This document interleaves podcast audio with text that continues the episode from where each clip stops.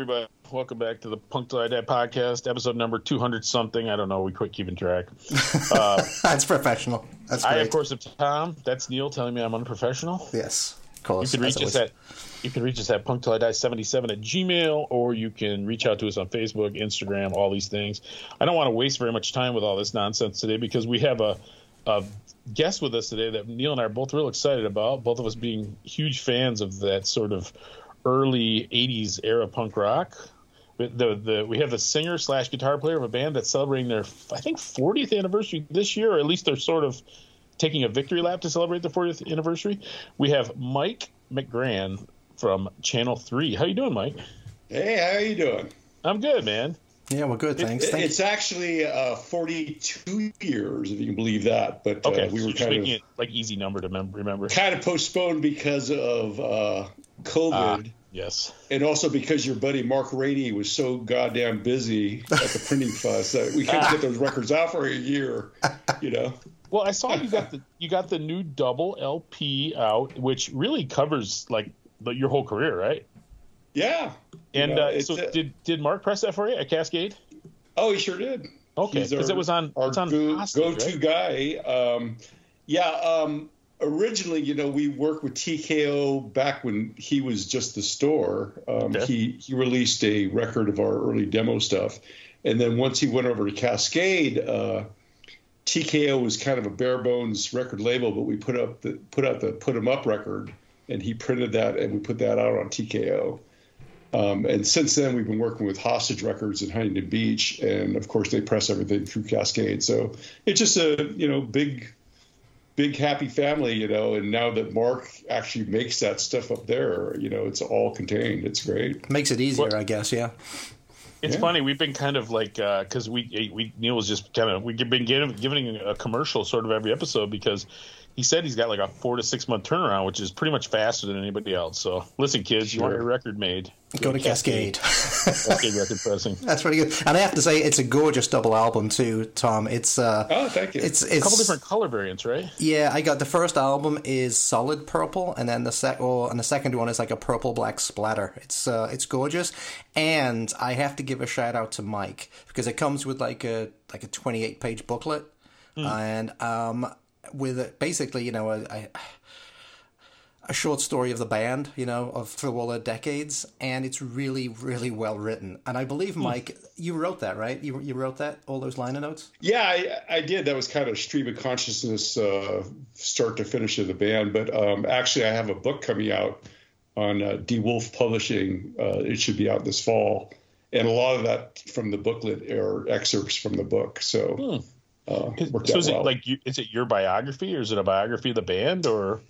you know, I didn't really want to just do a cut and dried, you know, musician memoir. Whenever I hear that kind of shit, it just makes me roll my eyes. But Sure. um, Unless you're Keith Morris, you know, right? it's so hard to it's so hard to narrow it down when you've got you know 40 years to talk about. So what I did is I took a 1983 summer tour that we had taken when we were you know really young, got in the van for three months, and I use that as the time frame of the book, and then kind of go back and forth on. Uh, uh, my upbringing and meeting Kim, my my good friend that's still in the band, and uh, us finding music and the backdrop of hardcore early 80s and all that. So it's an auto, autobiographical fictional novel kind of. I Well, that know. sounds that's uh, we're gonna, we're gonna have to read that, Neil. DeWolf. Now, what Yeah, else? yeah. They it's a that's they specialize in music stuff, right? I I kind of that publisher rings a bell. Yeah, um, they just did the Adrenaline OD book. Oh yeah, yeah, yeah. If it's Yeah. Tuesday, it must be Walla Walla or whatever. Yeah, yeah. That's it. And they they uh, first came on the scene with the uh, history of City Gardens, the New Jersey club. Ah, okay. So, uh, you know, they, they are a music publisher, but I've been working with Stephen, uh, the editor and co-founder there, and uh, they decided to take a chance on doing a doing this novel for him with me, and it should be a different kind of thing, you know. so are you writing it, or did you, did you have a ghostwriter? no, I wrote it. I- You wrote okay because I know most of the most of the memoirs. I mean, it's in smaller print, but you know, and, and they're great still. You know, I was talking about the Keith Morris one. We had uh, we had the guy who wrote that. What was his name? Neil, remind me. Oh man, you just threw me under the bus there, didn't you? We had him on. He was great. He was Yeah. a great guest. He wrote that SST book, but he did the Keith Morris book. But I always think a lot of these celebrity kind of kind of punk rock books are essentially just sitting there listening to guys blather for days and hours on end, and then a, a real writer kind of has to form it into something semi-coherent, you know. So it's interesting. Yeah, well, I, I, went to school for creative writing, so it's always okay. been my first type of thing. So I just, I think COVID kind of spurred me to finally sit down and just write the you whole the, thing off. You had the time. Well, not to blow so, smoke, not not to blow smoke up your ass, but it, the excerpts that are that are in those booklets is really really good. I mean, it's fat. You know, normally normally normally you scan those booklets, right? And uh, right. look at the pictures. Know, yeah. yeah. look at the pictures and stuff. But this was actually really super interesting. See, I think. Well, I, I always said that we I had to uh, look at it from a different perspective because our band is not really. If you look at it, it's nothing dramatic or that interesting as compared to other bands. We haven't had crazy. Uh, drug overdoses and highs and lows of the career. You know, we were just kind of like some uh, friendly, nice guys who just happened to end up on the stage. I always thought so. Uh, hmm. we had to tell our story as kind of that. We're kind of always felt like kind of outsiders who were suddenly thrust up there, and we got to play with all these heroes of ours that somehow treated us like peers suddenly. So uh, it it still amazes me, you know, that we we get to hang out backstage with Lee Ving or you know the guys from Adolescents. You know, when we were sitting there on the floor of the clubs uh, looking up at them when we started. So what I found super interesting, and Tom, you might not know this, but um, Kim, his friend, whose friend, who he formed the band with, basically. So he's right? the other guitar. Yeah, he's yeah. the guitar player. Yeah, yeah um, they've been friends since they were like what, eight years old. You said. Yeah, we we met uh, second grade and uh, we've been friends ever since. And uh, you know, grew up in high school and started listening to music together, going to go see Kiss and Aerosmith at this Anaheim Stadium, and learned how to play guitar together. And then next thing you know, we're in the garage. And through the years, we've just always stayed together, knowing that you know people would come and go. There'd be highs and lows of the band, but we we just made a pact between ourselves that we would just never give up and just keep going. Now, who was who was the one that got into punk first? Who was the one? Who's the one that got uh, the other well, one into You know, I think uh, Kim has always been very, uh, you know, finger on the pulse of, of of music, and so, you know, of course, we were, you know, loved the big arena rock of the '70s, but he always looked a little beyond it. You know, always looking to, uh, you know, Bowie and the new wave stuff coming out, and then we just naturally started going to the clubs, the Whisky and the Starwood, and you know, you'd start seeing bands play original music, and uh, next thing you knew, it was hardcore punk rock time, man. Yeah. Can you remember who who the first punk rock band you saw was? By any chance? Uh, you know, it, it's funny because back in the day, you'd go see, like, we saw Cheap Trick at the Whisky, we saw Van Halen at the Whisky, mm-hmm. and they would have um, bands opening up that were just like, what are these guys? And so we saw, like, the Dogs from Detroit, right? Oh, yeah, yeah. Slash back your face. Then, yeah, you know, and we're like, wow, what is this? I mean, it's like really, you know, different energy, but uh, you know, it's still still rock and roll but and loud and all that. They knew how to play, but it was a different kind of energy. So, I mean, back then you'd see bands like that, and uh, you know, I want to see like the Mumps, and you know, wow, I mean, yeah, just early bands, and it's it's so funny that now that Loren from the Dogs is like one of our really good friends, and uh, Ron, the drummer from the Dogs, was actually in Channel Three for a while. So it just comes full circle. Yeah, is it the same three people that were always in the band, right?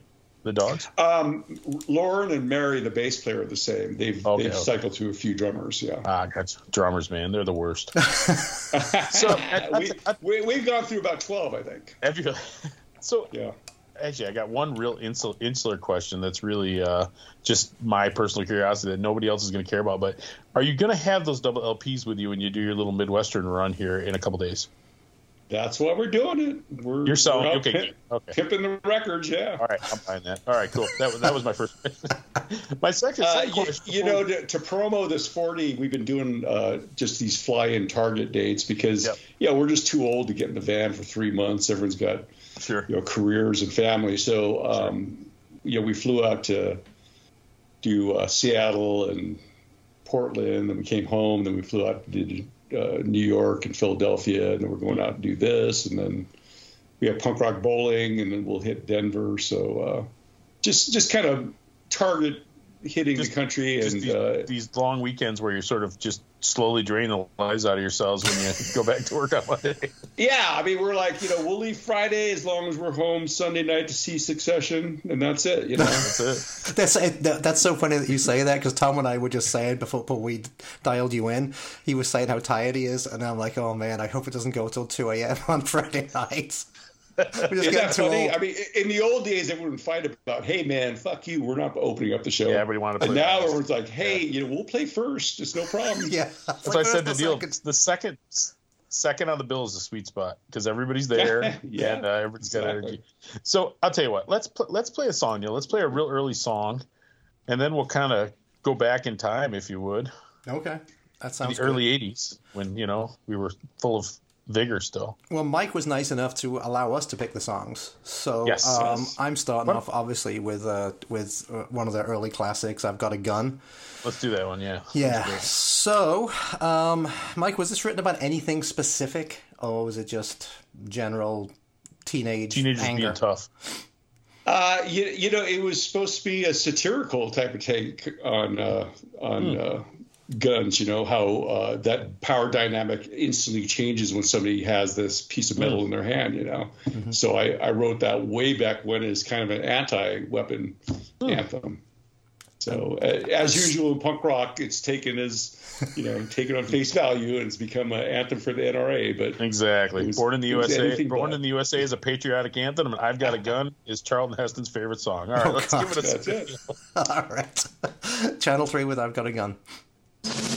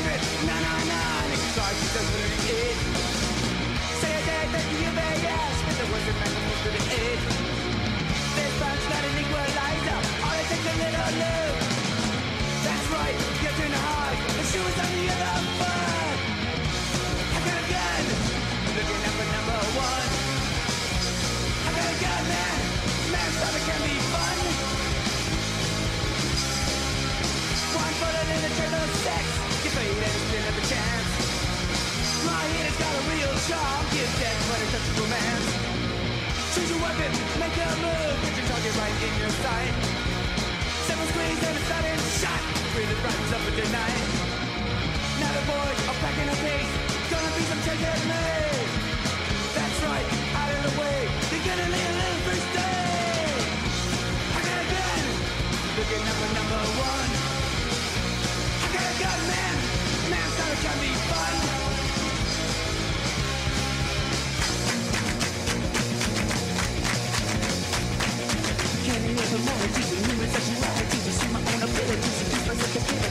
Sensitivity. You have a heart attack? Really should have thought of that. Oh, you better play. I do. I'm never get around. I got a gun. I got a gun, man. Looking number number one. I got a gun. I got a gun, man. Man, thought it can be fun. Man, thought it can be fun.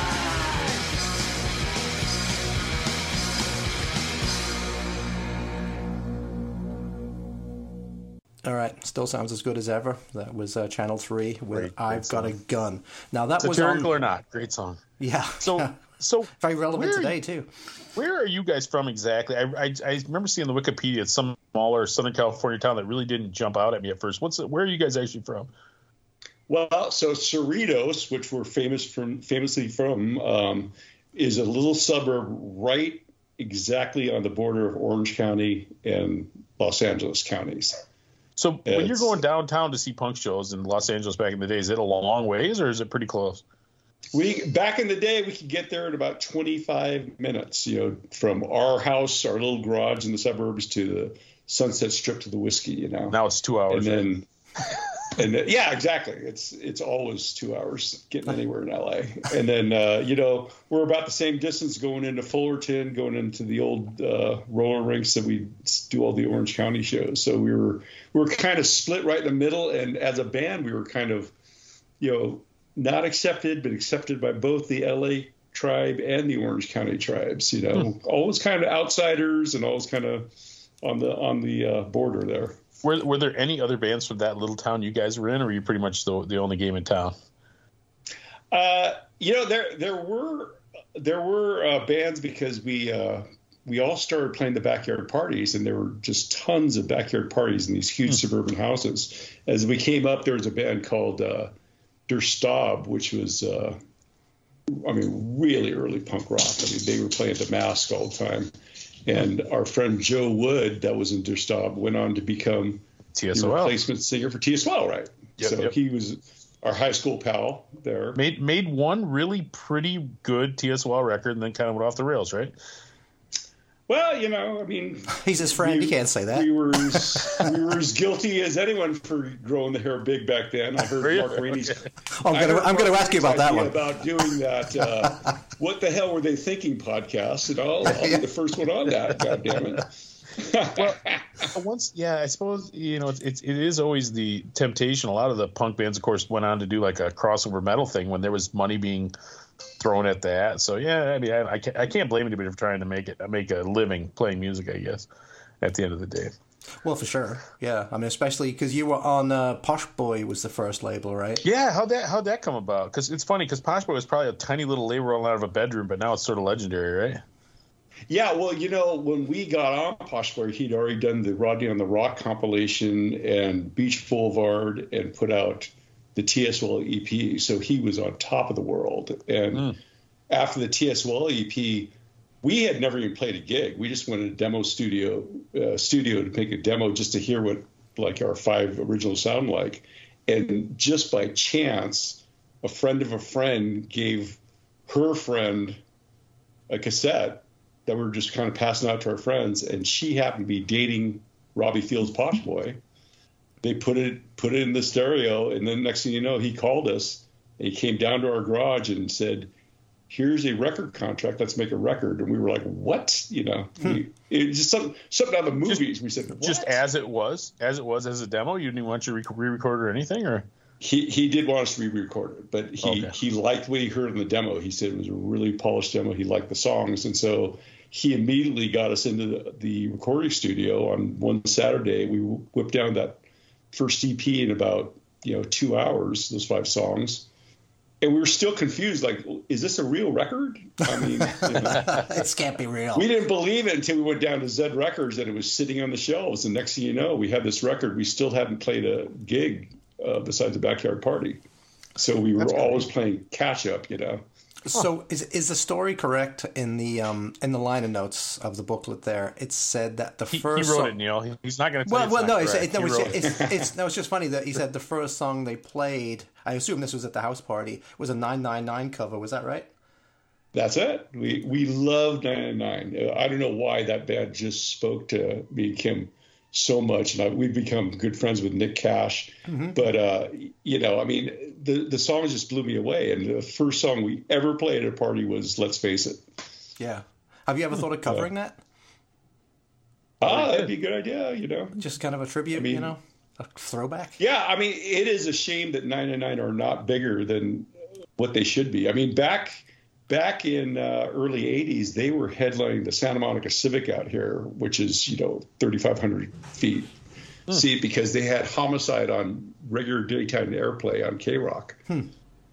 But uh, now because they've, they've had difficulties coming over to the States, uh, they tell me that they, they haven't toured as much as a lot of the English bands. And uh, unfortunately, you know, their name is kind of passed over when people talk about them. But always loved them. Still, do, still love them and see them every time we were over at Rebellion. Yeah, that's cool. I think they've still got at least two original members. I think maybe three. I know Nick Cash is Nick Cash is still in the band. I think I think uh, the Lurkers bass player plays with them, right? Yeah, um, Arthur Arthur and Nick have been together quite a while, yeah. and I'm not sure if any of the other guys. Okay. Yeah. Yeah. Well, anyway, so that was uh, so that was cool. So that was the first EP, um, and then the, the, was the first album on Posh Boy too.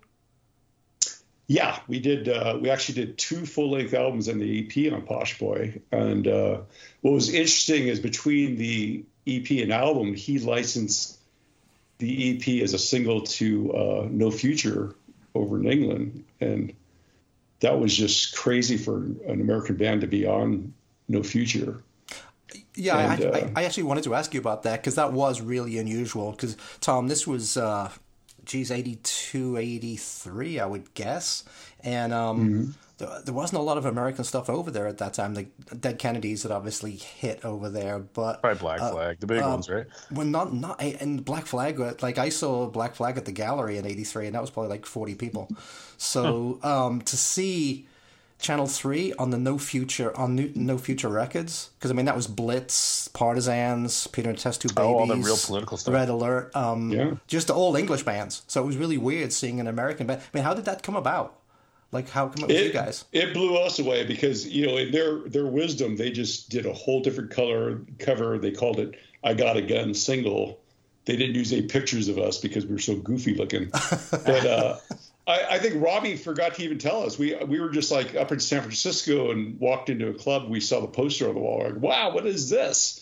And next thing you know, that single was charted and uh, championed by John Peel.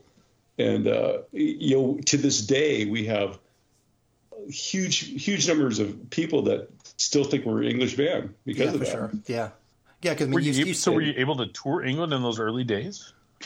No, we. Uh, it, it's funny when we. Uh, I think this the winter of '81 or '82. Um, Robbie had given us uh, one-way plane tickets to England to tour with Blitz, and this was crazy for us. I mean, Kim and I were still in school at Long Beach State, so ours our winter break and you know, our, our moms bought us some heavy coats and said, okay, off you go. and just before we took off, Blitz broke up for the first time. Ah, And so we, still we had a connection in New York. So we said, well, screw it. We'll, we'll go to New York because we had a, a uh, New Year's Eve show booked there on the way over. And we ended up staying on the East Coast for about three weeks. And uh, that's how we really got to know the East Coast. We played, played the CBGBs about five times within that two weeks and played at A7, Boston to Philly to DC. And we just fell in love with all that the New York hardcore kids and all that. They they become like really good friends of ours. So that turned out well, but we did not get to Europe until uh, geez, late '90s was the first time, and the first time we played in England was uh, one of the Rebellion festivals when it was in Morecambe, probably in 2001. I think it was called Holidays in the Sun back then, was it? Right, Something right. like it was yeah. still Holiday in the Sun then. Yeah, What- yeah. Yeah. it's interesting because obviously you know that early like the 80s was you put out the most stuff in the 80s but you never really quit putting stuff out did you guys ever go through a period where you said we're done or was it just a matter of slowing you know obviously you know there's a few that are definitely further apart than others and it's been a while since you put out some new stuff but Right. is it is it just uh did you ever like pack it in or you just got busy and just kind of the band got pushed aside was there ever a point where you said that's it we're done Well, you know, after we so after Posh Boy Records and uh, then we went to Enigma, which a lot of the punk rockers did. And well they, and which was could was it could be a stepping stone to really big things some of those bands Right. went on to have a great deal of success Oh, sure. And, uh, you know, Enigma really encouraged the bands, like, you know, branch out, do what you want and all that, which Yeah. everyone thought, okay, you're going to go heavy metal, you know. But for us, it's like, you know, you know, we didn't want to be Black Sabbath. We wanted to be the Black Crowes, you know. ah So it's know, just the way the way everything was packaged back then with the big hair and the cowboy boots and you got in the studio and you'd work for eight hours on the fucking snare drum sound, you know, to make it sound like cannons. The production was all big and you know everyone's just aiming for 40 guitars. It just kind of the production kind of overshadowed the songs anyway So uh, we went through the Enigma phase and then we we went to kind of a demo hell. You know, the the ultimate goal back then was get a major label, and so we had management that said, "Go in, do do a demo tape," and then they'd send us back in, do another demo tape, and then do a major label showcase, that kind of thing. And we were kind of all burnt out then, and we kind of retreated to our own corners then. Uh, but we never really stopped the band. Uh, our our bass player Jay Lansford, who was uh, in the Simpletones and uh, the Unforgiven before he joined us. He was kind of my musical mentor. He moved to Europe, so Kim and I just kind of just kind of kept the band going, getting together and drinking beer in the garage and playing the old songs for ourselves. We played maybe once a year little uh, little get-togethers. Uh, but it wasn't until the CDs came out and the internet came about that the bands were kind of re-resurrected and. It's fascinating that almost every Southern California band from that era is out there playing again. It's, Yeah, it's sometimes amazing. two, or, sometimes two or three versions of the same band. I mean, there's like two Doctor Knows, you know. I All right. know, I know. Why don't we Why don't we play another song, Neil, and then we'll get into uh, all Yeah. his pals out there in Southern California. 'Cause here's the thing with us Midwesterners. You know, we get occasionally we get one of these big package tours. Like we got Descendents, Circle Jerks, and uh, who else is coming? You know, and Adolescents are coming through, and we're all like, we're we're just like beside ourselves. Like we must go to this, but that's just like Saturday night in Greater yeah, LA. that's, Like that's a re- regular weekend over here. and, and it's just it's just so rare for us and and and you know like a band like you guys to pass through the midwest it's just it's a must see must see tv as they used to say so what what song are we gonna do next neil Um, I, I'm gonna do okay. So I'm doing like tufas here, right? So I got this is the this is the last of the super old stuff. So I want to do Okay. Manzanar. Um, ah yes I have got no idea what Manzanar is about. Is it a place?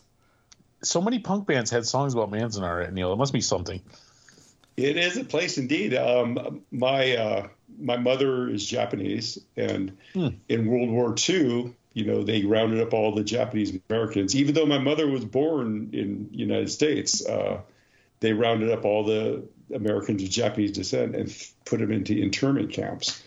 And out here in California, the camp was Manzanar, which is oh is uh, that right Oh, okay. yeah, it's it's up about four four hours up uh, on the edge of the Sierra Nevadas. Uh, just a bleak, cold place, and uh, basically the the Japanese citizens had everything taken away. They could bring what they could carry.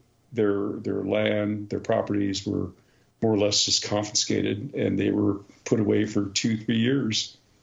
And uh, you know, growing up, it was of course it was a big part of my family history, but I was always confused why it was never covered in school. I mean, you know, it was sure. a big part of history, and so it was just a natural thing for me to write about. And uh, you know, to this day, I get people coming up and saying I had no idea that happened, and punk Hmm. rock educated me on this. So uh, you know, we're we're proud to play it still. No, that, that's yeah, awesome. that- it was. I, it was a it was a dark it was a dark black it was a black mark on their history no question about it Yeah. Yeah. easy to see in hindsight right Well, I'm glad I I'm glad I chose that one because the other one I was going to play was Wet Spots. So I'm, I'm glad I chose. i think i know what that was I'm about glad I chose Manzanar. So uh, all right, let's uh, let's give that a, give that a listen. This is Manzanar. Right on.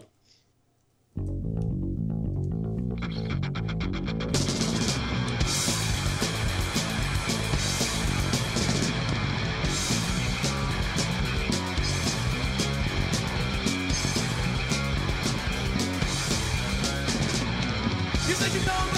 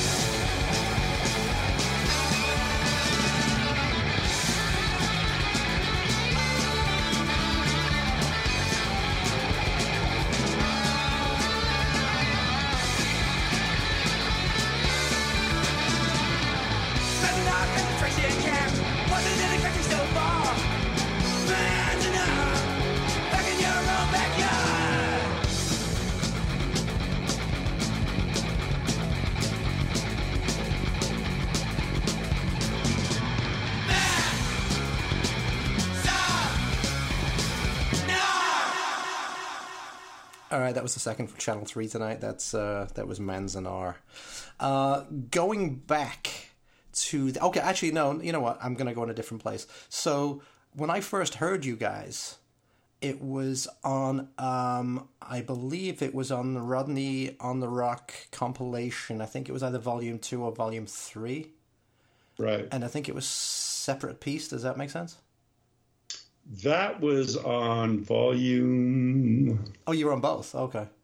Yeah, we we were on volume one. That was we just missed that. Um, I believe that was volume three with a separate piece. Okay, Tom. I don't know if you've Um, heard those compilations. Those Rodney and the ROQ compilations are fantastic. I am not very familiar. I, I mean, I know of them, but no, I'm not real familiar with them. I mean, especially for me. I mean, I was in England, but I was uh, I was getting really turned on to a lot of American stuff, and those compilations were fantastic just because they had so many great bands on them. And I And it was all discovered SoCal stuff, right? It was all regional, pretty much. almost all of it. Yeah, almost Yeah. all of it was SoCal stuff. The the the number one uh, Rodney on the ROQ number one is just incredible. I mean, it kicks off with uh, Agent Orange Bloodstains. You know, it's got a, Amoeba on there. It's got Wild in the Streets on it. It's Just incredible. every song that's gone on to become a classic. yeah. Huh.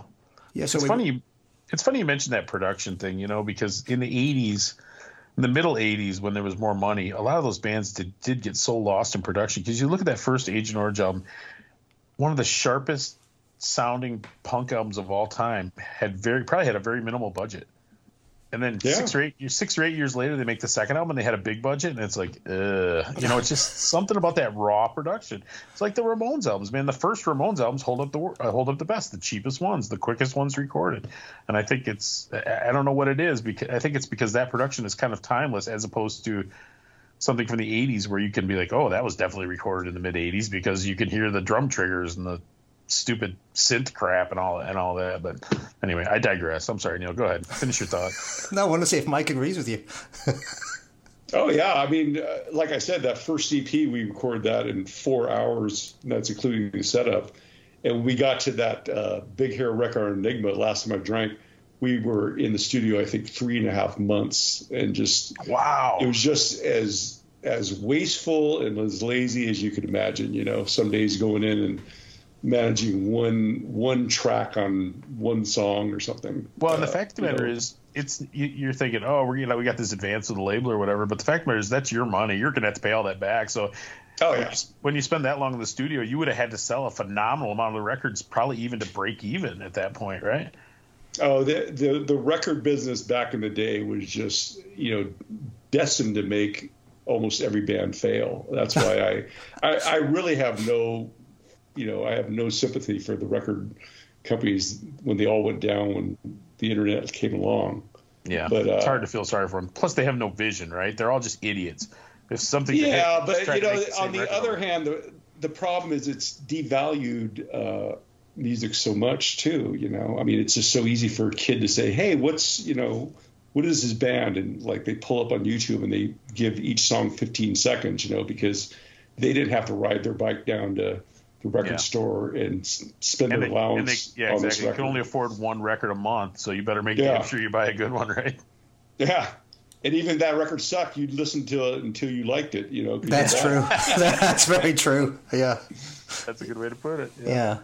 So, so yeah, like I was saying, I think the first thing I heard from you, we have a separate piece on that Rodney and the ROQ Volume Three, and then the second thing was one of those. Uh, it was a Better Youth organization. You had Indian Summer on Right, right. Yeah, something to believe in. I think that was the. I think that Uh, was the second, compilation. second of the BYO. See, I know those ones. That was the second of the BYO. Yeah. Yeah, and and your track really stood out because you know a lot of the bands on there were just doing pretty you know I mean some great bands on there. Don't get me wrong, but a lot of them were doing pretty generic hardcore. But Indian Summer really stood out because it was a really well written song. So uh, Yeah, that that was actually the track that after we had fulfilled our contract with Posh Boy, we made uh, Fear of Life and then the After the Lights uh, album. And after that, we were just kind of floating loose, just wondering what to do next. Um, it was still Kim and I, and we had brought aboard uh, Jay Lansford, who was our producer before, and produced Agent Orange and almost all those Posh songs. And he was really pushing for, you know, a little more involved songwriting, all that. So Indian Summer was the first song that we wrote, kind of like in, a, you know, not not rock and roll really, but uh, just a little more thoughtful in the songwriting process. Yeah, I think But you, uh, that that compilation compilation was interesting because my two favorite songs were Indian Summer we did, and then Scratches and Needles by the Nils. Mm-hmm. And years ago, when uh, Youth Brigade celebrated their anniversary, they asked everybody to come back and choose a different song to cover. And we just naturally said, "Well, we got to do the Nils." And so we're trying to learn it. I'm like, "Well, what, what are these words?" You know. And I ended up getting a hold of Carlos Soria and he's become like a real great friend of ours. We've gone up there and visited with him, and uh, he, it was funny because we we realized both those songs they they almost had the same chord patterns, and it was very similar and all that. What we were trying to go for. no, were they from Canada? so that was on that double LP called "Let Them Know" a couple years ago. That big, thick like, booklet, the, the DVD. That's a real cool package. You know, you, you ever see there's a movie uh, no, about the history? haven't, haven't seen that. No. It's cool, but it's yeah, it's a double red LP. It comes in like a big like kind of leather bound book. It's a, it's a real cool it's a real cool package. It's all BYO bands covering different BYO bands. Oh, interesting. Okay. Right. So it's it's and some of the some are a little more you know less directly BYO, but they all kind of have some connection to the label. So it's cool. It's a cool package.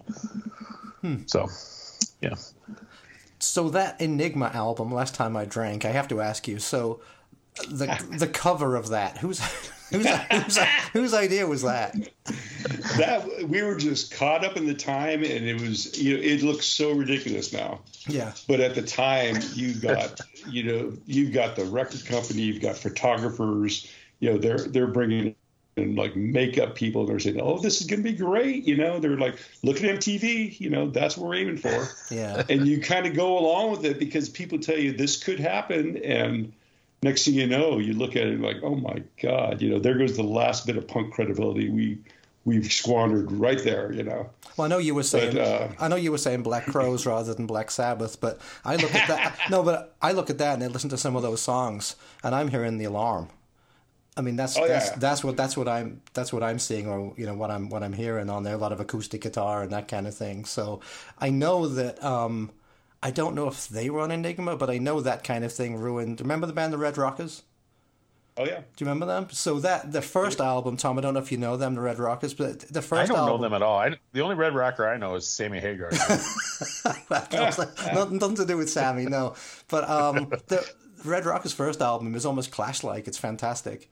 And then I don't know if it was Enigma, but they signed to a major, and the second album is just like, ugh, it's yeah, it's like someone. oh, said, that is a great photo. I'm looking at it right now. Yeah, that is uh, it's very colorful. Gotta sound like to- the alarm because they're big right now. So everyone's trying to sound like the Well, alarm it's, and look. it's like Yeah, funny though true. because so many bands from that era did kind of try to branch out, and I think a lot of it was fairly natural evolution. And that's Some were fine. chasing, Yeah.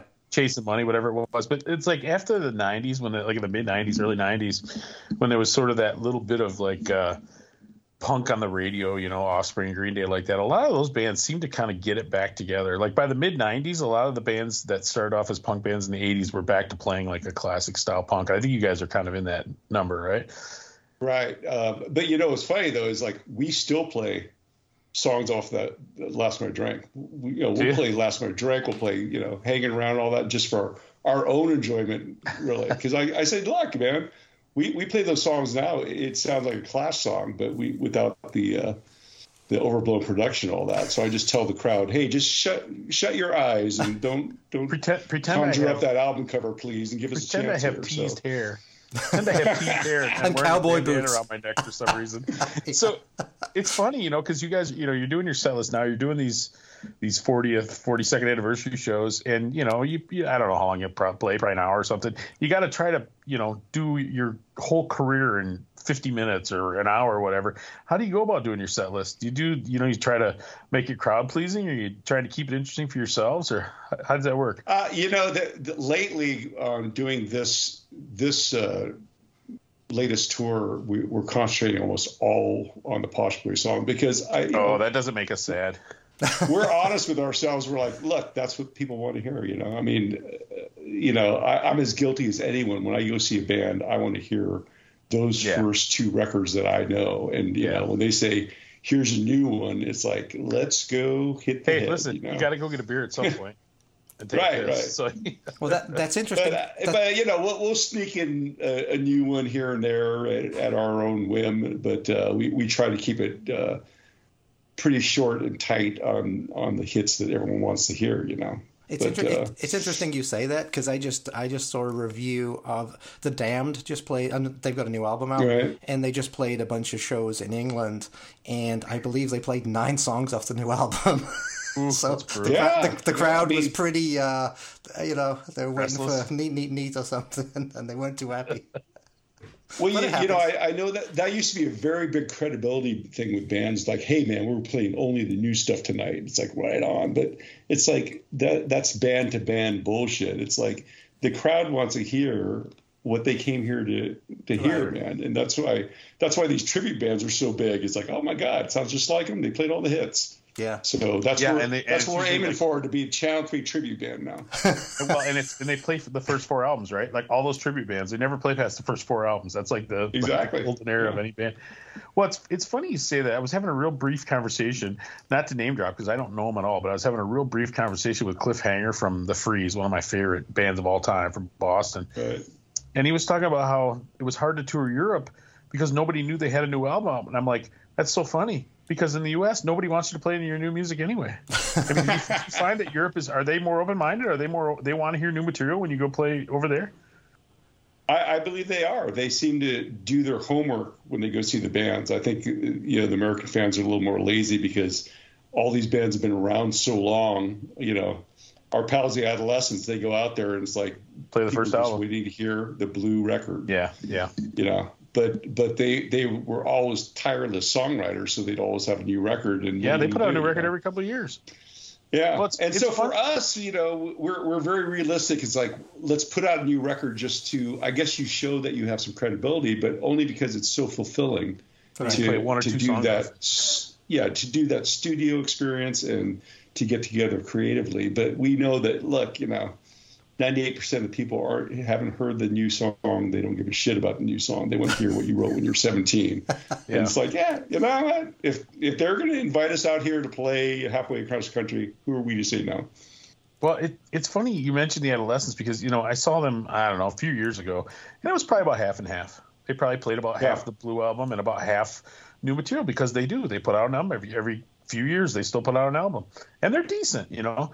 But there's a band yeah. called the Radolescents. I'm sure you're aware. Know, and they're only playing the first record, and I'm sure they might be more fun to see than the actual.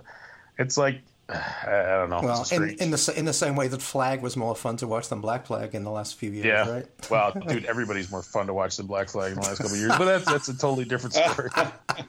Different Well, topic, different conversation. Let's uh, let's play another song. What do you think? Um, all right, I'm gonna play. Uh, I'm gonna play "Separate Piece" because, like I say, I think that was the first uh, Channel Three song I ever heard when I didn't even know who you guys were. So, uh, uh, do you want to give a brief introduction to this one, Mike? What what, what was "Separate Piece" about? Uh, this song, it's actually written as a, as a letter from a father to his son, and it was just kind of the dynamics of a family falling apart. Uh, I get, you know, questions all the time. Is that actually your family? You know, the brother overdoses and the dad's unfaithful and the mom's drunk, and I say no, and my mom was very upset when I heard the lyrics to that song. But uh, it was just kind of a different way to to tell a story, and that ended up on the Rodney on the ROQ Volume Three. Yep, which I have, and I love it to this day. All right, let's give this a listen. This is "Separate Piece" from Channel Three.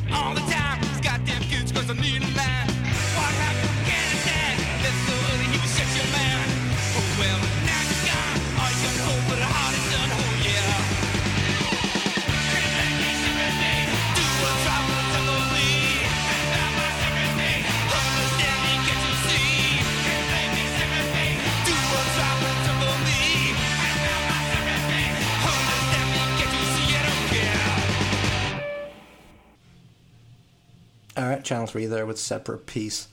Uh, Mike, were, you were you the main songwriter, or was Kim, or did both of you take take a hand in the songwriting?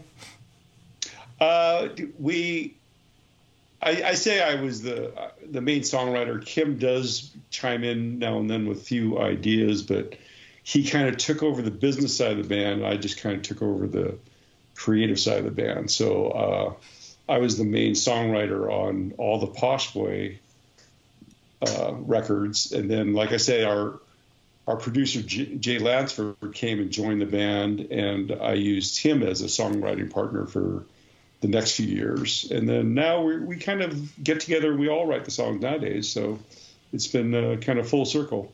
Who, who's your who's your rhythm section? Do you have like guys that are full time, or you just kind of whoever's available there in that rich, fertile Southern California music scene?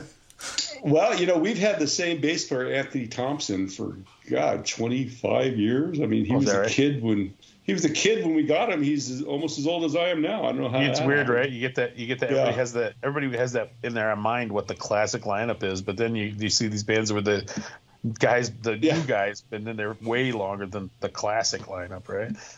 Yeah. So uh, Anthony's been our, our our anchor bass player, you know, bullshit detector for the last 25 years or so. And then our latest drummer is Nick Manning, which I was just just listening to your conversation with Bones from Lower Class Brats. We share Nick with the Oh, right? Brats as well as Final Conflict. And uh, he he must be in five or six bands. You know, I, I, I don't know what the deal is. Damn There's drummers. Four quality, four quality drummers out here in Southern We California. always make have that. to- We always make that joke that if you're a drummer who shows up, you can have as many bands as you want. You. Oh, you li- but uh, oh, I s- that's interesting. I swear that's every single Yeah. band that we talk to. They they've got like a drummer that's also in like six other bands. It's uh, it's, it's pretty crazy actually. So the so the funny thing is, I don't know if our timing is really good talking to you or really bad because I, ideally, I think we probably may have done this a couple of weeks ago, so we can kind of help promote your Midwestern shows coming up here. But the fact of the matter is, 48 hours from now, we're Neil and I are going to be drinking old styles at the Liars Club, standing around waiting for you guys to play. So you, uh, you, I mean, you flying out tomorrow? You just fly out Friday and play the gig? What's your uh, it- like I said, it's Wednesday Yeah. today. You're playing Friday night. Yeah, this is a turn and burn, and hopefully Southwest isn't late because we're not supposed to get until like 6:30 p.m. on Friday, so it's Oh, gonna be a right? tight one. yeah, do- But, uh, doors open at Wow, seven. you were gonna be you were gonna be wiped out. You, you better take Monday off.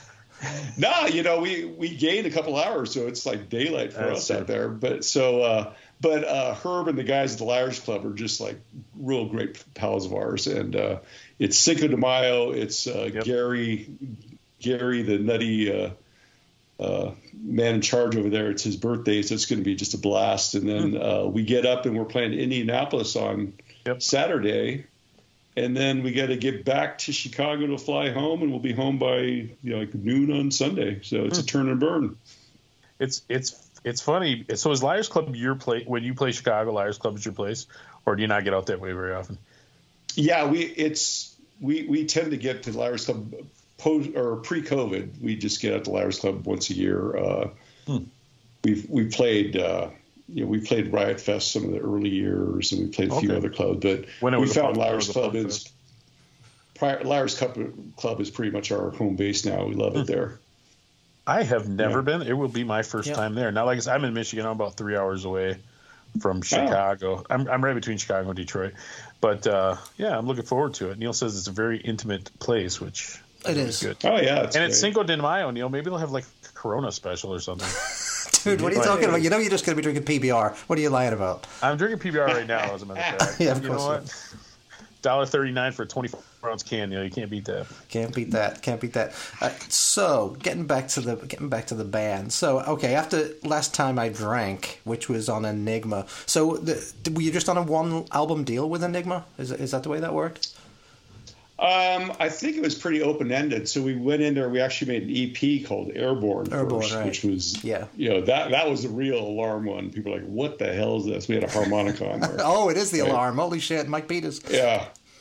and uh, yeah, that kind of like, all right, these guys are making a break for it. So then we did Last One Drink, which was just over the top. But uh, at that time, we we happened to, to fall in this like really high powered management that was getting these crazy gigs. I mean, we played at Irvine Meadows, was a huge amphitheater out here with uh, Red Hot Chili Peppers and X, and we're playing touring with uh, Midnight Oil and Oh, uh, Wow. let, Yeah. let me let me ask you about that. How were the guys from Midnight Oil? Were they were they cool or were they uh, kind of just crazy crazy Australians? Uh, didn't talk to didn't talk to who's big Peter the Yeah, Peter, the big, yeah. big The big bald singer. Yeah. Didn't did, he didn't get to talk to him, but the rest of the guys were cool. Uh, the the manager was kind of like pushing us in the corner about uh, U.S. policies in the uh, Oh, rainforest, and I'm like, hey man, That's your fault. I, you know, I have very I didn't start the that. fire. Yeah, yeah, yeah. You guys are over here. Shut up. Yeah, I would think that But, would get uh, a little old after a while. I mean, they they, they Yeah, were yeah. they were a pretty great band, but yeah, the just the practical implication of giving Australia back to the Aborigines seems problematic. Yeah, yeah, it's You know, easy to say. So who so else? uh, who yeah, else did we, you play we were getting some really big showcases and big shows back then, and uh, you know we had the chance. We were kind of like, all right, all we guys, all we need is like that golden demo tape to get you guys a major label, and it never really, never really materialized. And uh, there was actually a, an album called Rejected, which is a collection of some of those demo songs.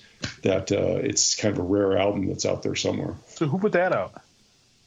Um, there was a gal named Jill Heath up in Toronto, and she had, uh, I believe it's called Lone Wolf Lone Records, Wolf and she Records, just, Never yeah, she she said it'd be a good idea to put these out on an album. We're like, really, I mean, whatever, and she did it, and it kind of came out, and now I guess it's a hot hot find for some people. because there's not Um, very many copies of it. No, I mean, there a couple of the tracks uh, show up on the 40 box set because they're Oh, just yeah, so 1989. so weird and so rare, but uh, that's that's uh, pretty much the only output that we have between that and then our comeback record on Doctor Strange Records. That's funny. I got the, your Discogs open right now because you did a live album on that wonky German Oh, yeah. labor, Lost and Found, which I always wondered if their records were sort of legit or if they were just sort of you played a club over there, they record you and put your record out. Yeah, that that's exactly what it was. We uh, we had never been to Europe, and we found these crazy airfares to go to Dusseldorf for you know like hundred bucks. And Kim and I decided to go on vacation, take our wives. And when Jay, who was living there, heard about that, he said, "Why don't you guys come over? We'll play one show." We're like, "What?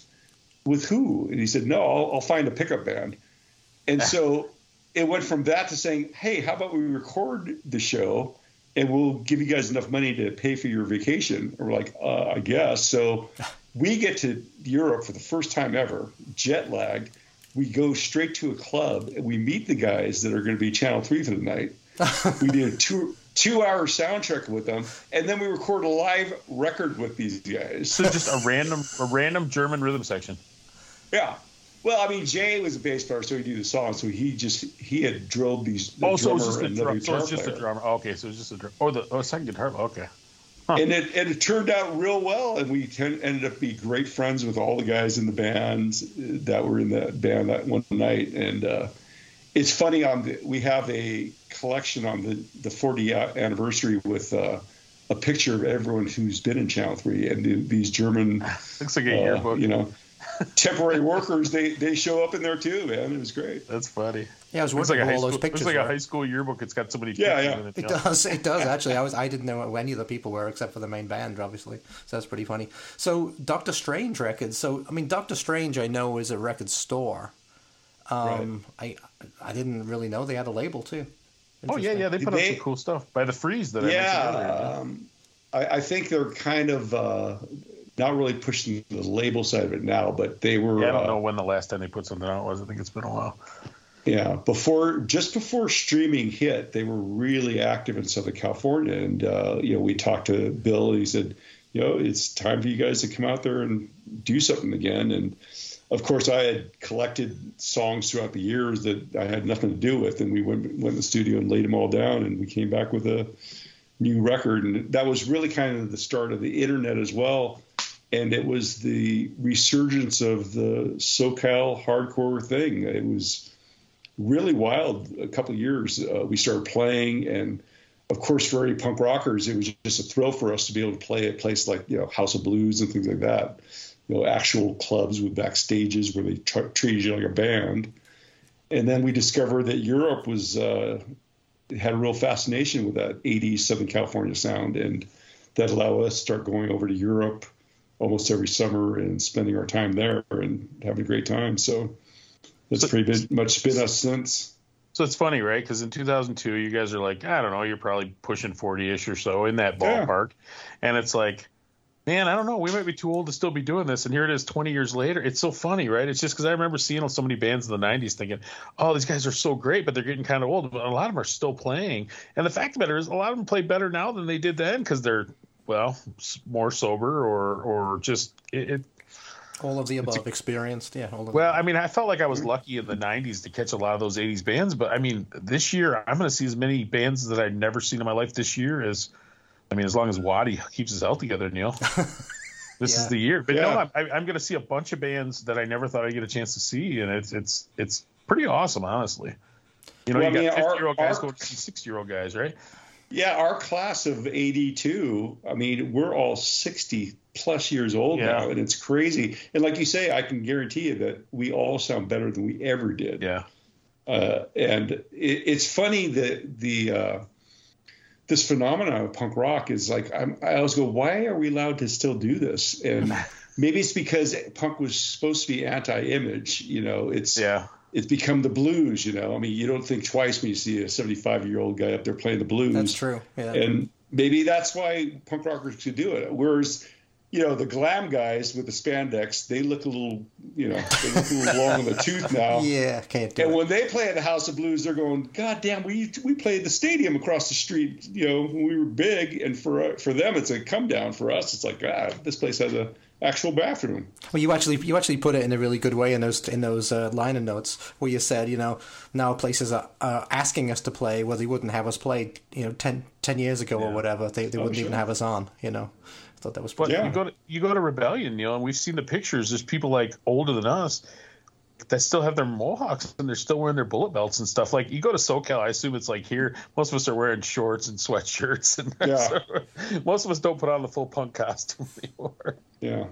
I mean, it, it, you know, over there in England, it's really, you know, it, it's like their football teams. You know, it's like a lifestyle. Yeah. And win or lose, you know, that is their life, and it's the same thing with punk rock. Man, I mean, you got to love those guys. They, they come over and they're, they're introducing you to their grandkids, and you know, yeah, taking pictures, and it's like, wow, man. I mean, for us to have grown up at the very birth of something like this is, you know, I think that's what makes it so special to everybody that it it was such a fierce tribe that had to stick together against the outsiders. That's why it means so much to people. And a lot of people have not made it this far, so I think there is sort of this camaraderie among people who are still involved with the scene and people who are still, you know, kind of live to tell the tale, if you will. True. I mean, yeah. uh, I really don't know how much longer that. Uh, will be doing it, but it's just it, it never fails to just honor well, me listen, we're, Charlie we're Harper go out and do it. Charlie Harper should be everybody's hero. Yeah, 76, yeah. I think, 70, right? 75 or something this year. Yeah. He's doing this farewell tour finally. Go out like Charlie Harper. Don't go out like Aerosmith. They're doing their final tour this year, and it's like, it should have been 20 years ago, dudes. should have been 20 years yeah, ago. Yeah, All right, Neil, but, why don't you play another song? I'm going to go grab another beer okay. and take a pee. So I will jump in mid conversation when I get back.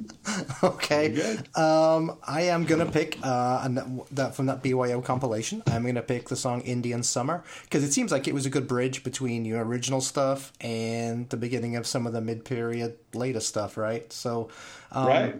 Indian Summer. What was that specifically about?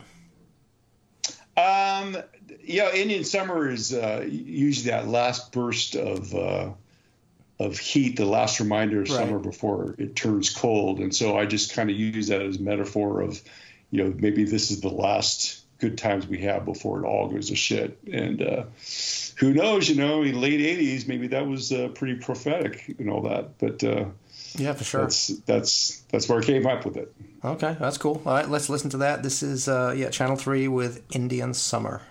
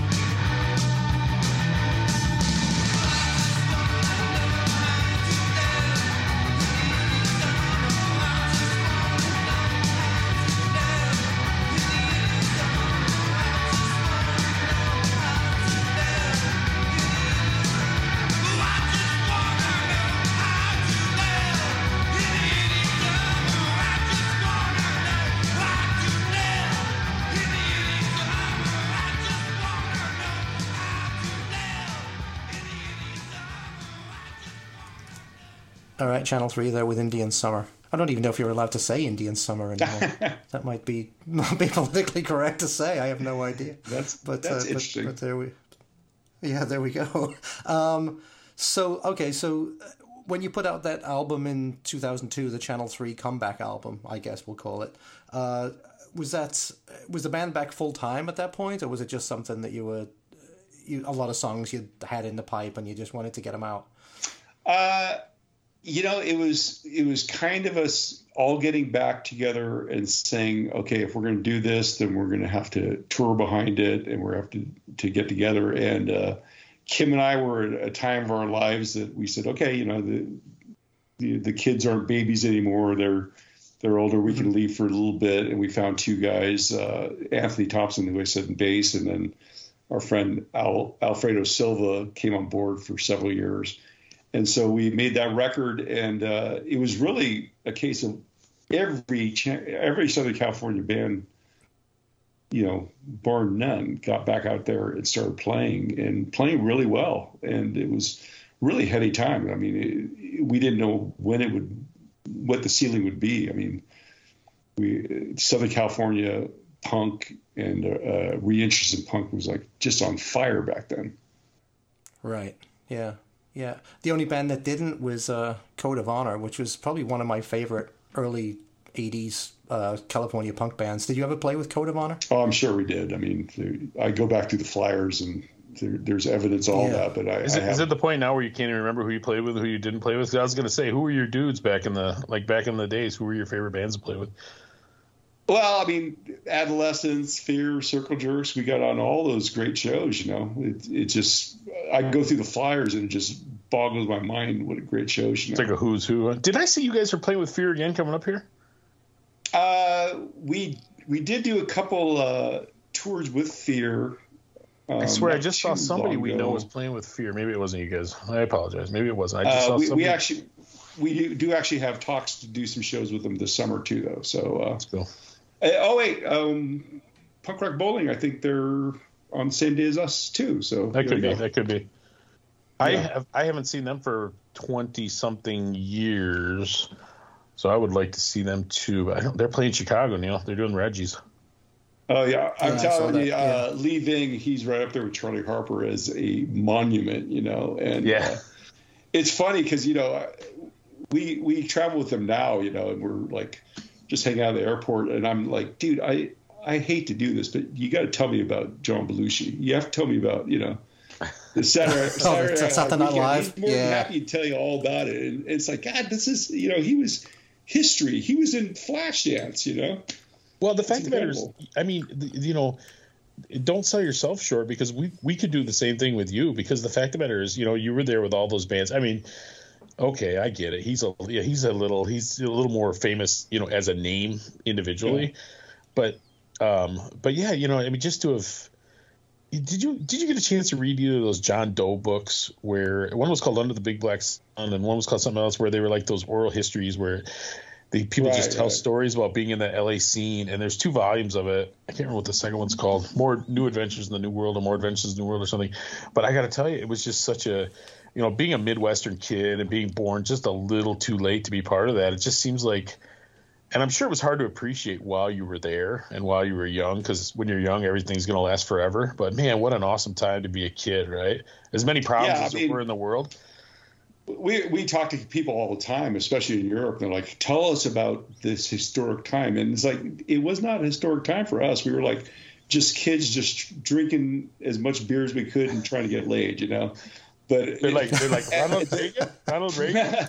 the virtue of surviving gives you some sort of credibility, you know. Yes. And oh, yeah. and uh, you know, Kim and I talk about that all the time. It's like as long as you just don't don't break up, you still stick together. People go, wow, you know, those guys you know, if nothing else, they're still at it.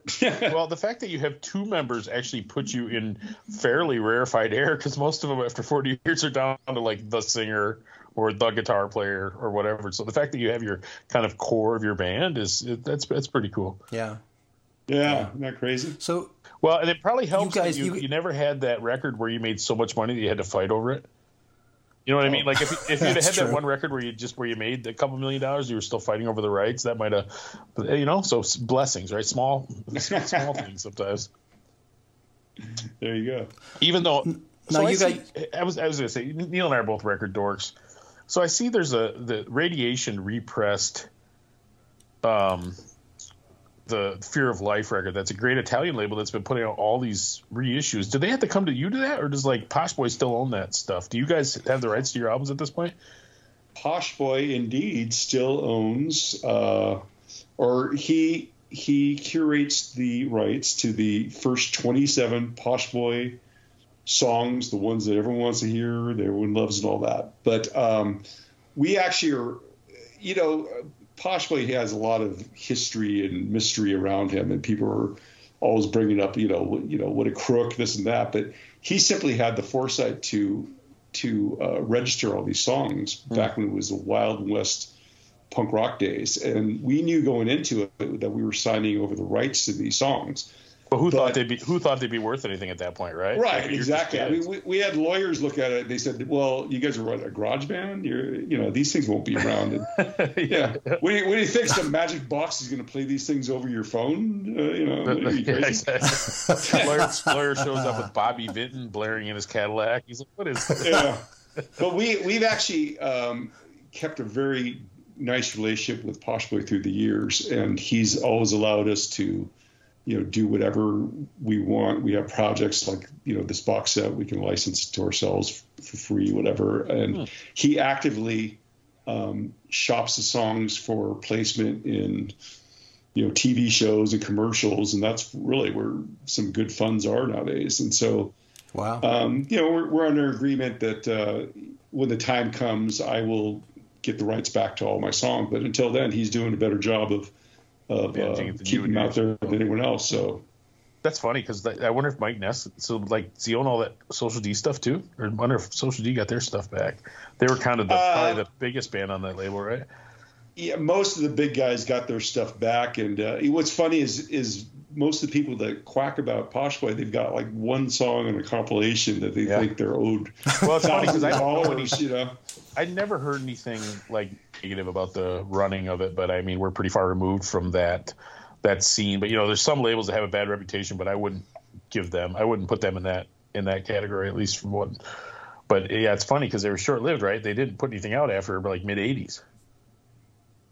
Yeah, that I know of at least, um, unless they, unless they did. But yeah, um, Robbie's still still out there, and he's still you know handling some digital things, but he, like I said, he's he still is way on top of the licensing and hmm. the streaming rights and all that. So he he really watches out for those songs. And really, I think that it was just us and Agent Orange that went on and had a uh, a catalog with Robbie. You know, most of the other bands were like one one EP or, or, the compilation. So. Uh, um, I I believe that uh, Mike Palm's also come to agreement with hmm. Robbie on his, his legacy and all that. So that's uh, another album that's been reissued. That, that first Agent Orange album has been reissued. Yeah, I God knows how many labels it's been on over the years. But that would be great. I would love that. No, I don't. I don't watch live TV very much. But if I was watching live TV and like there was a Buick commercial came on and I heard like "You Make Me Feel Cheap" or something playing in the back, of, I would love that. Wet spots. We we had we had the song "Strengths and Numbers" on a scene of uh, the Netflix show Stranger Things. Oh, really? And Oh. You can barely even hear it in the background. And we got more hits off of Spotify, more kids tuning right? YouTube off of that than anything. It was crazy. It, it yeah. really is it is bizarre the way the kids get music now. You know, my my 16 year old daughter, 15 almost 16 year old daughter, who just loves all this horrible Lizzo and pop, just crappy pop music. Uh, just, I can't stand. But she was watching that Wednesday show, and there was that Cramps song, yeah. Goo Goo Muck. Yep, Goo and all these kids yeah. are listening to Goo Goo Muck, and I'm like, you know. I guess it's better than them not knowing who the Cramps are. I mean, it's weird, it's unconventional, but there's no mass you know it's not like when we were kids and we listened to the radio and, and we were all listening to the same songs on rock radio. That that influence just isn't there anymore. Kids find stuff all over and they have they have access to all the best stuff of all time. It's a weird yeah well i mean we, we had what seven channels and like you know four good radio stations, and these guys are just unlimitless. So that's why when I four, hear you had four good radio stations, dude, you were living the dream. I have I have one. Like I had one good radio station and two channels. One or two, and that was yeah. the one that played Def Leppard. That was the good station. yeah, but that's why now when I hear you know a Buzzcock songs on a cruise ship commercial, I'm like, right on, man. That's going to make at least one kid yeah. out there saying what the hell is that? You know? Well and it's so, hard to uh, begrudge anybody making a couple bucks at this point. You know i remember in the 80s you know the maximum rock and roll era was like we all had to decide what was selling out and what wasn't selling out. Now it's just like you're just happy to see anybody who you know isn't a total corporate tool making a dollar. It's just the oh, attitude oh, sure. changed so much you know? Like if there was a channel 3 branded wine at Aldi, I'd be happy. You know, like I just picked up a couple of bottles of the uh, Channel Three. Well, wine. now I, I, do have to say that we have our friends Steady Brewing here in Long Beach that do have the Channel Three beer. Is that right?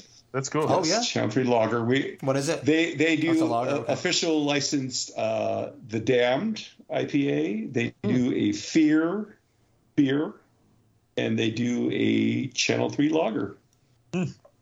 And usually we can't sell these in the merch booth, but let me see if I can bring you guys a six pack this weekend. Yeah, sneak it in your suitcase. That'll be fun. Yeah. That'd be That'd be amazing. awesome. Yeah, that'd be awesome. Yeah. It's it's yeah.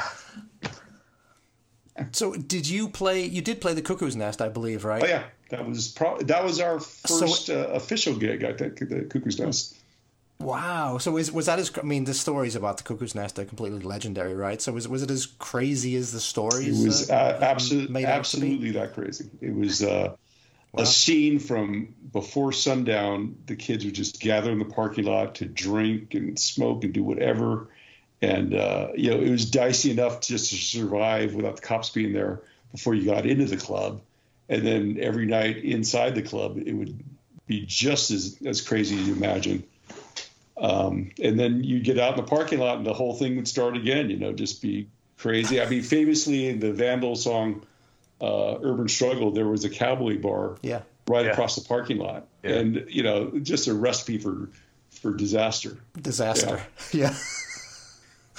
yeah. yeah. Talk about a thing of legend. Yeah. for sure. It is funny, And- right? Like, because we never, like, growing up just a little later than that, it's like you might still get called a faggot and get something thrown at you out of a car, and somebody might scream at you, but we didn't get beat up by the cops at least. So I guess I got to say it was a kinder, gentler, a kinder, gentler era we grew up in slightly. Well, Like who's who's we, who you talking about? We, Tom. I'm I'm as old as Mike. Well, yeah, yeah, we were mean- talk. We were asked about the big riots all the time because we were part of that Mendiola's uh, ballroom riot, uh, exploited Channel Three Youth Brigade, uh, and it it never went off because the cops came in presence in riot gear. and Well, they never, just you guys never got to play. No, we didn't play that that night, but it turned into a riot, and it there were film crews just happened to be there for some reason, and uh, it was filmed. But the violence was just so shocking back then because you know you'd see kids just turn around and just haul off and hit a cop, and then he'd drop his shield, and they'd just go toe to toe, hitting each other, and you know they would both go home at night, you know, satisfied they got a few licks in and there'd be no lawsuit. There'd be no, Yeah. you know, YouTube video of it, and that's how it was back then. If that happened today, Um, some of those kids would get shot. Oh, you, you imagine? Cops would be fearing be- for their lives. Yeah, They're constantly But- fearing for their lives. They're very fearful people. but that that was really a big part of a lot of the bands that were branching out or selling out, whatever. Is the shows got to be just ridiculously violent, and they seemed to to one out of three would end up in a riot before you even got to load your gear in. So it was really discouraging, and I think that's what made a lot of the bands, the the long timers, branch out a little bit and say, you know, can we can we try something else and actually play? You know, A lot of them start going like the Americana style and all that. Yeah. That Yeah. Was, uh, hmm. Then this. So I'll tell you what. Let's let's play another Yep. song. I'm gonna dial it forward, like to the twenty. I'm to the 2014, I think. Hey. Um, let's see. History. That was a single, I believe, right? Yeah, um, Hostage Record was uh, very big on doing the singles, and I think we did that one for Record Store Day of 2014. Um, and uh, yeah, I think we got all the singles together later, and we we put it out on a uh, record called Home for Homeless on Hostage. Wander. Yeah. Wander. Records, Wander Records, that's right. Here, at least They did the vinyl. Yeah, if that's correct. and we did Yeah. a digital download of the single on Hostage. But uh, this is one of the Hostage singles called History. Okay, and what's this one about? Uh, just uh, what is it? History. You're you're making me try to try to remember lyrics now of songs that I don't think we've ever played live. Oh, you never played it live. Oh, that's interesting. Okay. um, I, I'm sure it's just a, a song about uh, looking back as as we all do at this age. well, let's figure it out together. This is uh, history from Channel Three from 2014.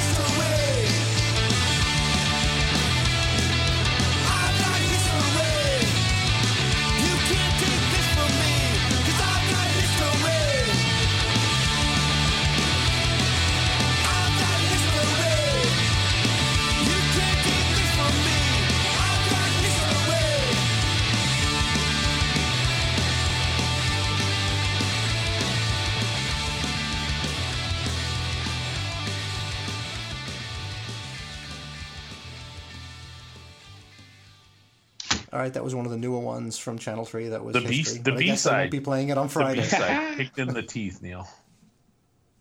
Kicked in the teeth is the B side. Interesting. An old Okay. ACDC track. Is that right? oh, Yeah. there you go. Cool.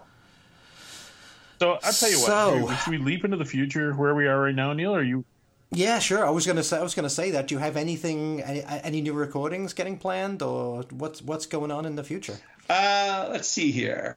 The last thing we did was a uh, a one-off track for a hostage compilation record. Uh, they they decided to do like an old school compilation record, but that that stuff was all the COVID just kind of shut down a lot of stuff and just kind of like put everything in the back burner, and that's really why Kim took charge and decided to get on with this 40, 40 box set. And so he did the curating with that. We did the remastering, um, layout of the booklet, and that took a couple of years. And like I said, in that time is when I sat down and I wrote my book. And uh, uh, I was a little surprised at the publishing, uh, uh, you know, method there because I thought, you know, you write a book and then it comes out, but uh, it, it's been done for close to two years now, and it's just a lot of editing and Sure. shopping and all that. So I'm looking forward to that coming out in fall. But um, no new recordings of the work. We're we're finishing up this uh, promo tour for the 40. We we do punk rock bowling festival, and then uh, That's coming up quick to- here. That's only like three weeks away, or a little more than three weeks away, right? Yeah, we'll get to see the punk rock museum for the first time. Ah, you guys, uh, some- you guys going tour- out there? We're, we're not going this year, unfortunately.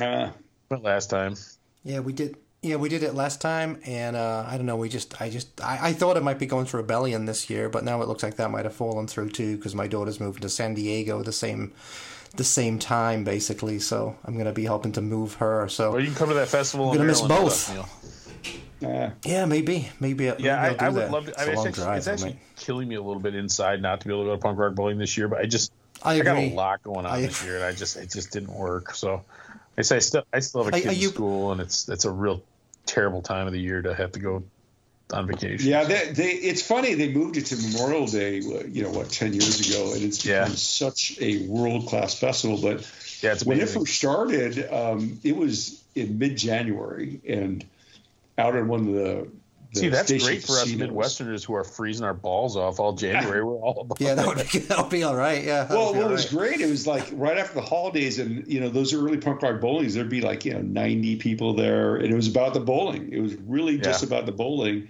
Little and you might shows. have you might have the Gimme Gimmes play in the the lounge of the casino, Hmm. but then it's become such a festival that few people know that they actually do have bow- bowling tournaments. still. Yeah, yeah. So it's, uh, it's a it's a no. lot of fun. It's a lot. it is a lot. Um, the pool parties are great. I mean, every, everything about it's great. I, I have no, I have no. Yeah, the pool parties are great. Yeah, no, we and I'm sure we'll be back at some point. Um, but you know, like we took our wives and they like lounged by the pool for a few days, and we were so tired. But but not that pool. Yeah, different, pool, not the hepatitis pool where the punks are. Uh, another pool, and by the time it was done, we, we were so exhausted from being out in the field in the hundred degree heat all day, and they just had a nice vacation. Like we need a couple extra days, like after or before, to Yeah. relax because I, once again I'm going to go home more beat up than I got here. I swear. Well, thi- this year, I mean, I I told my wife, I was like, I guarantee to be there. I'll be there Saturday, and we're going to play the show, and I might just leave. But she's there from Thursday to Tuesday because she just, you know, she's a Dan fanatic. She wants to see every band. Oh, really? So, oh, that's cool. Let's see. My wife couldn't care less about the bands. She just wants to lay by the pool. Did you? Well, um, you got you got sloppy seconds at the pool party this year too, so that's yeah, those, awesome. are, those are Yeah. those are our dudes. We're actually going to see. Yeah, we're going to see BA here in a couple weeks. So. Oh, good. I, I have plans to meet up with them on Saturday. Oh, that's cool. Do you do you, have Yeah. you guys do you guys played before? Do you know them? Uh, we, we know each other, but we've never played together. Hmm. But uh, you know, when he comes out here, we I go to see him, and he goes to see us when we play. But uh, So he's you know, going to go see you. sloppy- so he's going to see in India. Okay, yeah, yeah, yeah. That makes sense. yeah, yeah. Uh, uh, Um, we're trying to figure out a song to pull him up on stage to sing. Oh, us, that'd be so- that'd be great. We're we- we're doing a um a couple weeks. We're doing a Joey Ramone um, birthday bash in uh, Oh. in Indiana, and we got the Queers coming in and the Putts, and we, it's going to be a real cool lineup actually. But BA is like our he's going to be like our Joe Frazier at the casino. He's going to be like our celebrity guy that just hangs around. Oh, and, uh, that's awesome. signs autographs and uh, so yeah we're gonna so yeah no BA's a great dude we've had him on a number of times and I'm kind of a sloppy seconds fanatic I've seen him like 20 plus times we we we be, we're those fans who went to see him so much that we kind of became friends with him just on Yeah, merit I mean, of uh, the, the greatest songs, though. I mean, I, I'm just a, Yeah. a sucker for melody, and those guys are the kings. and so. the and the funny lyrics where they seem kind of dumb but Yeah. they seem a little smarter every time you every time you listen to it so when you when you do your book you're gonna do like the thing where you everybody sits around in the chairs and you like very scholarly like read a, excerpts of the book and do signatures and that kind of stuff I guess you have to do that kind of stuff. But I told Yeah. the band, it's like, you know, I hope to God that you guys would be up for doing a tour because oh that'd be cool that, do a gig that way yeah, we can like we can do five songs. I can do, read a page and then we do five songs and do it like that, you know, right? Well, either that or you, you know, Yes. at three o'clock in the afternoon, you're at some bookstore in Chicago, and then you play Liars Club at night. Or uh, I think you could make that work. You could probably do it similar to the model you're doing now. Honestly, yeah, Just have to fly in uh, a little earlier, maybe. Yeah. We uh, we're we're kind of taking the summer off to recharge our batteries. Um, we're going to Japan in October. Uh, uh, with the Avengers, so that's going to be just Oh, fantastic. nice. So how long? Oh, so man, how that'd long be do you go to Japan fantastic. For a couple weeks, or a week, or a month? Uh, yeah, a couple weeks. So it'll be a couple, uh, uh, couple stretches of four shows, and a couple days off, and then four more shows, and then uh, pretty much back. Um, it, it have you guys been? To, have you guys been to Japan? I've been to Japan when my my family lived there. Um, I've went and visited, but the band has never been. So we we didn't know this far out if we had any recognition at all. And uh, you know, I shamelessly show my half Japanese. Uh, There you go. uh, to, to get them. So the promoter said, "No, no, you're- it's going to play. It's going to work." So uh, I'm going to spend this summer brushing up on my my uh, ni- Nihongo so I can talk between songs a bit. They have, cra- yeah, no, they have crazy fans in Japan, but it's just funny. If somebody would have told you when you were starting this band when you were 18 years old, or said you're, you're the band will tour Japan, but it's not going to be in, for another 40 years. Yeah, isn't that It's just- crazy? it, it really Yeah, is. yeah. But it's but it's so great too because even though you know, I, I mean, you've obviously uh, we've been working some kind of a day job for these last forty years, but still, it's it's you know, it's it's still created some cool opportunities. You know, I, I kind of feel that way about the life. You know, it's like you know, listen, punk rock might not pay the bills for most of us, but man, the friendships and the connections and everything, you know, it's it's, Oh, it's yeah. cool, man. I think it's real cool, actually. I mean, when we go out on tour, we we break even at best. I mean, we never come home with a profit and all that. But Yeah. I am just like, just so thrilled to go. I, I tell people it's kind of like a senior senior softball league or something. You know, it's like the the old guys get to go out there, relive their glory days, and you know, travel, pretend they're a major league team, and then back to work on Monday. You know, As long as they as long as they groove it right down the middle, you're still pounding the ball, right? that's it, brother. That's good. Well, I'll tell you Wow, what, baseballisms. Neil. What do we All right. got? What do we got for songs left, Neil? I got one more left, Well, I- actually. And uh, Do you go ahead. you, I was going to say, I don't want to cut you off if you got a couple more questions. I was going to say we should let him know where people can find his stuff. I mean, I assume they got a Facebook page and they got Instagram and TikTok and I don't know what they got, but maybe. I well, I actually just had one more Yeah, yeah. question, and it's a Go pretty ahead, generic question that, that we that we ask ask a lot of old timers. Is you played with the Ramones, right? How were, how were those Oh. guys to uh, how were those guys to hang out with, or did, We- you, did you not really talk to them? We absolutely played with the Ramones. We play the Ramones, and we play with Cheap Trick, and so I can die a happy man. Was that right? But, uh, the night we played with the Ramones, it was kind of it was a Monday night. It was kind of this show out in Riverside, and you know the Ramones, as much as their their you know look back, to, uh, you know as myth, you know mythical status now. Mhm, Mythology, yeah, yeah. Back then, they would just tour constantly, and they they'd come by your your town like on a Monday night. You're like, oh, Ramones playing, and like, eh, you know, they'd be big clubs, small clubs, supporting somebody, whatever. And really, weren't that appreciated back then. And I think this is about '84. It was just kind of a regular club show and all that. So it, and, are we uh, talking a thousand people or are we talking less than that? probably thousand people. You know, I mean, Just, al- I mean, real good. respectable, but yeah. Yeah. I and uh, you know the only millionaires. interaction we had with them is you know we walked past and kind of stuck our head in their door uh, after sound check and they were actually eating pizza we couldn't believe it and uh, Of course they were. we said hey what's going on guys and their manager came over and slammed the door in our face and that was it Is that right? Oh, Is Jesus. that Monte Melnick? The tour manager? I don't know wonder who that I don't Oh. know It, it is it is funny. We do we love the Ramones and I and it's uh, we always love hearing people's interaction with the Ramones. But how many times Neil is the interaction not really that great? Like like we were Yeah, talking to, that's we true. talking to your buddy from true. the Digits and he was so excited. He was just dying to meet Johnny Ramone and the guy just treated him like a total piece of crap. So you know what? Maybe you're better off that the manager could take the gruff and you didn't have to deal with the deal with the crabby Ramones. Yeah, maybe. But uh, well, anyway, everyone's got a story though. Everyone who played with them, yeah. So, and it's funny the Cheap Trick is still still going strong. Yeah, but only right? two of the Yeah, poor it's- guys. it's crazy um, yeah I saw him just a few months ago and Rick Nielsen wasn't even there I guess he had some sort of heart So scare or just something like that Just and the singer. and his the Robin Zander's son played guitar and just nailed it. It's crazy. So I'm like, oh, this is the way you keep a band going. You just bring your offspring into it and just kind of franchise it out, eh? Well, I read this. I read this That's what- That's what the Who did, right? What's that, Neil? Yeah, I said that's what the Who Well, did. Isn't isn't two- uh, Pete?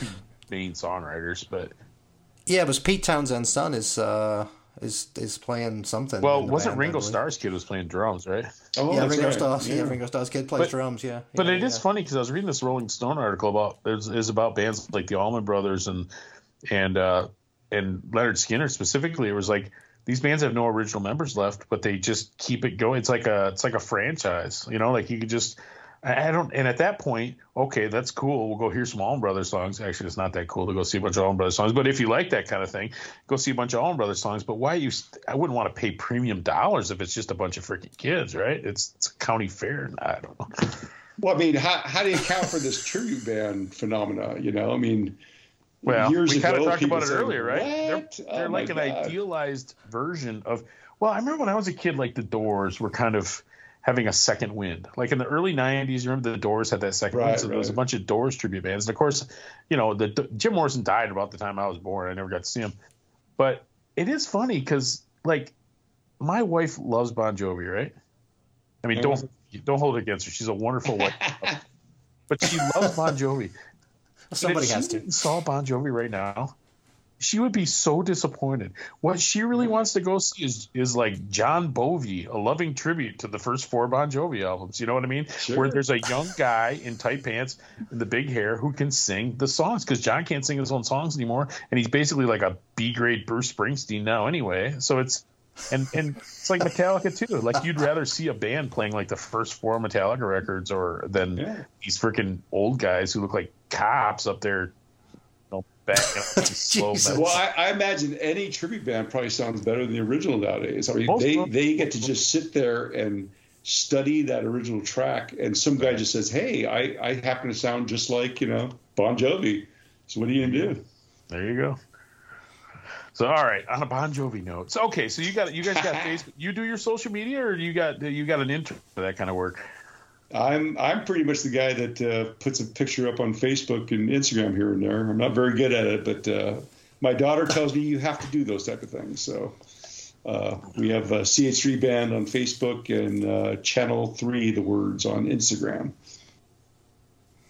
So if people want to buy T-shirts and merch and maybe buy the records and stuff, where where can they go to to buy that? Uh, we stuff? actually have the CH3 store at Big Cartel Media, which is a lot of bands use that. But uh, Yep. you just go to Big Cartel CH3, and we've got a, st- a store there. We sell vinyl, T-shirts, uh, what have you.